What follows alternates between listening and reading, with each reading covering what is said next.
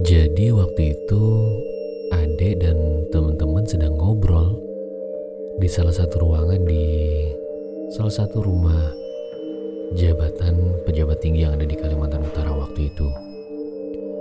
Jadi ceritanya kami ngobrol dalam satu ruangan kecil itu ada berempat. Dalam satu meja ada tiga dan teman satu lagi terpisah mejanya, tapi tidak berjauhan. Jadi pada saat itu teman curhat kurang lebih waktu menunjukkan pukul 10 pada malam itu. Jadi tidak terlalu malam ya. Asik ngobrol, dalam ruangan tidak ada angin. Cuaca juga cukup cerah, tidak hujan. Uh, sepanjang ngobrol asik, seru dan kami tidak membahas hal-hal yang dikatakan mungkin pemali atau tidak elok, tidak pantas diucapkan ya. Jadi obrolan kami ya obrolan biasa sebagai teman-teman, bicarakan tentang kuliah, bicarakan teman-teman dan hobi-hobi dan segala macamnya. Nah, saat ngobrol, ya ada suguhan makanan dan minuman. Nah pada saat itu teman sudah menghabiskan sebuah kaleng minuman dan kalengan kaleng itu kosong ditaruh di tengah. Gimana ya? Jadi waktu itu teman itu sudah selesai minumnya dan kaleng minuman itu ditaruh di tengah meja kami dengan posisi berdiri dan kosong tidak ada isinya lagi.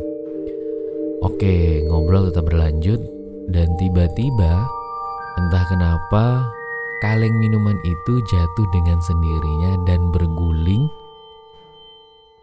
dan terdiam kembali setelah kurang lebih terguling sejauh 10 cm. Dan kami pun bertiga yang ada di meja itu terdiam saling menatap mau ngomong sesuatu tapi ragu ya udah diem kalingnya diberdiriin lagi dan setelah itu tidak lama ya udah deh kayaknya udah terlalu malam, pulang dulu pamitan semuanya.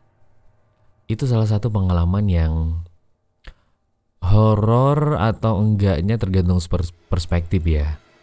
Tapi pada saat itu tidak ada angin, kami dalam ruangan, ruangan yang cukup kecil karena waktu itu ruangan monitor ya, ruangan di mana banyak monitor CCTV untuk memantau rumah jabatan tersebut.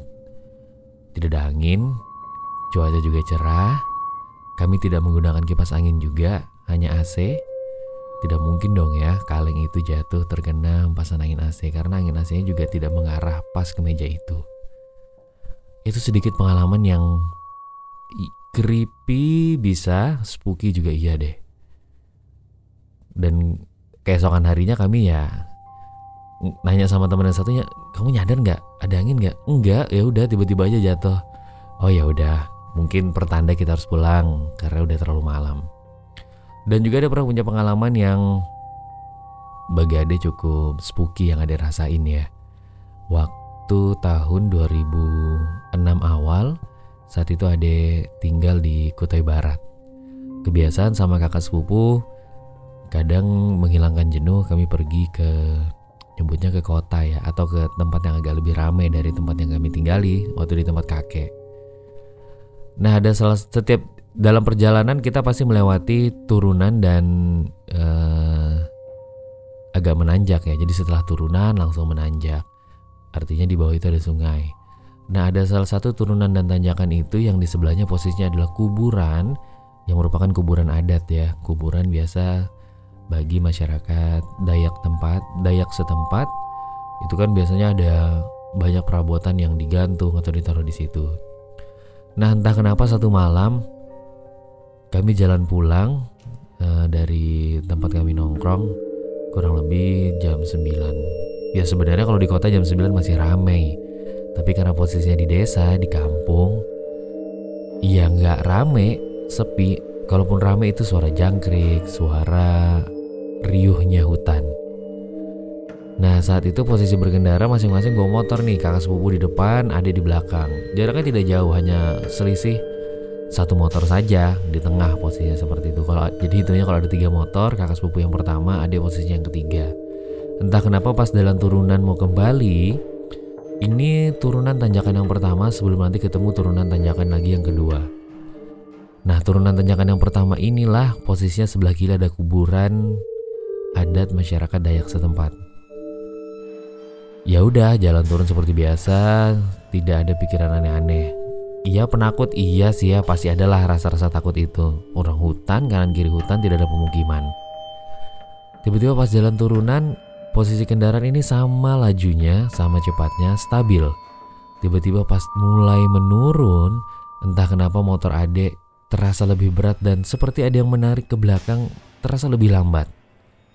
Wah, adek sudah merasakan hal yang tidak nyaman, bulu kuduk udah merinding sampai ke uh, punuk sampai ke leher ya. Nggak ngerti baca apa dalam hati. Ya udah langsung tiba-tiba tancap gas lagi. Langsung mulai beriringan berdampingan. Dan seketika itu juga motor mulai terasa ringan. Jadi memang momennya itu singkat sekali tapi terasa banget deh bayangin kecepatan stabil jaraknya hanya selisih satu motor di tengah Kemudian tiba-tiba motor adik terasa melambat dan terasa berat sekali untuk ditarik gasnya. Semakin menurun, entah adik lupa baca apa waktu itu dalam hati, tapi adik sadar kayaknya ini ada yang narik. Ya udah langsung digas lagi cepet-cepet dan akhirnya bisa beriringan kembali dengan kakak sepupu pada waktu itu. Dan memang saya sudah dipesanin sama orang tua, jangan pulang, jangan biasakan pulang terlalu malam, apalagi lewat daerah situ.